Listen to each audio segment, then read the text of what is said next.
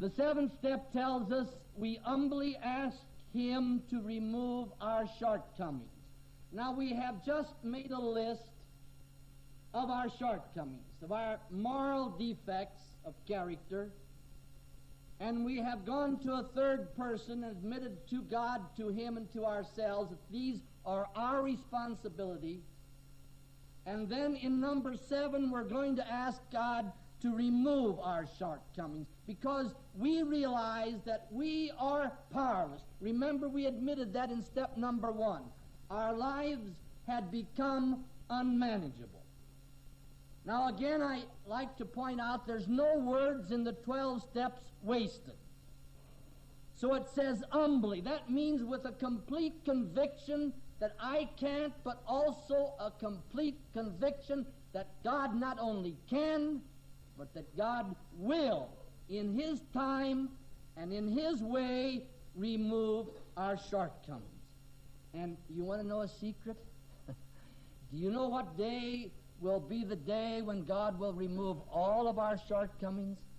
It will be on the day that we achieve 100% humility.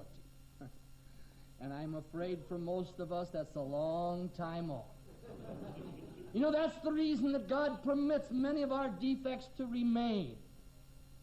Because He realizes we still need and need badly the virtue of humility. So here we ask Him not only once, but again and again for Him in His time to remove our shortcomings. And if He doesn't, if we continue to fall, we're not uh, surprised.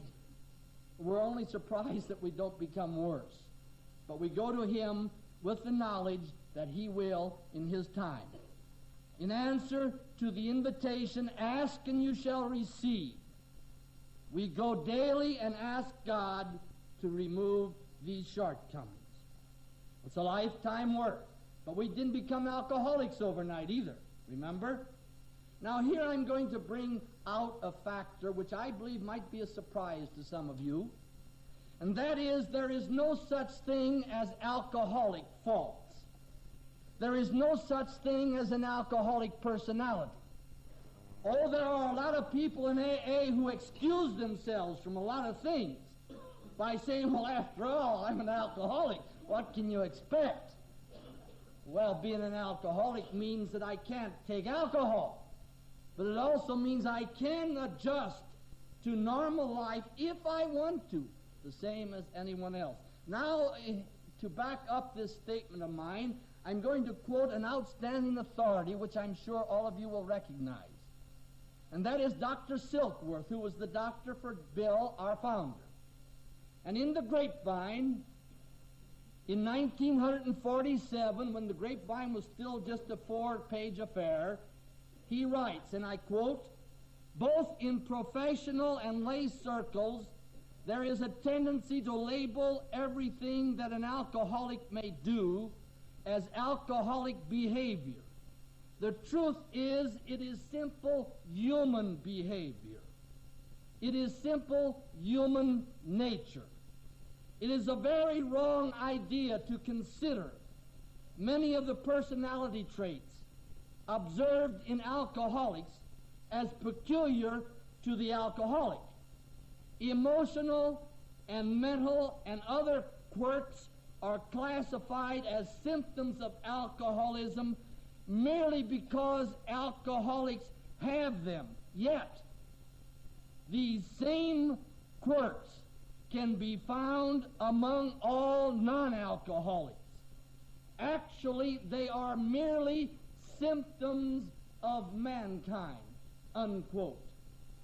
Then also, I can give you the opinion of Dr. Karl Menninger, who is the world's outstanding psychoanalyst. And in our clergy conference some years ago in Kansas City, he made the statement that for every alcoholic you point out, with this, that, and the other emotional problem or disturbance or behavior, I can point out a thousand human beings with the same disturbances, the same behavior, who are not alcoholic.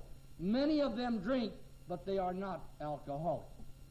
So therefore, it will keep us from using that as an excuse if we accept the fact that I can, if I will, I can adjust to normal living. It may take a long time. And all these funny little things that I have done and do do are merely indications that I'm still human. You know, a lot of people come to me and say, Well, Father, I've been trying for years, and I still do this, and I still do that. I said, You know what that proves? You're still alive, that's all.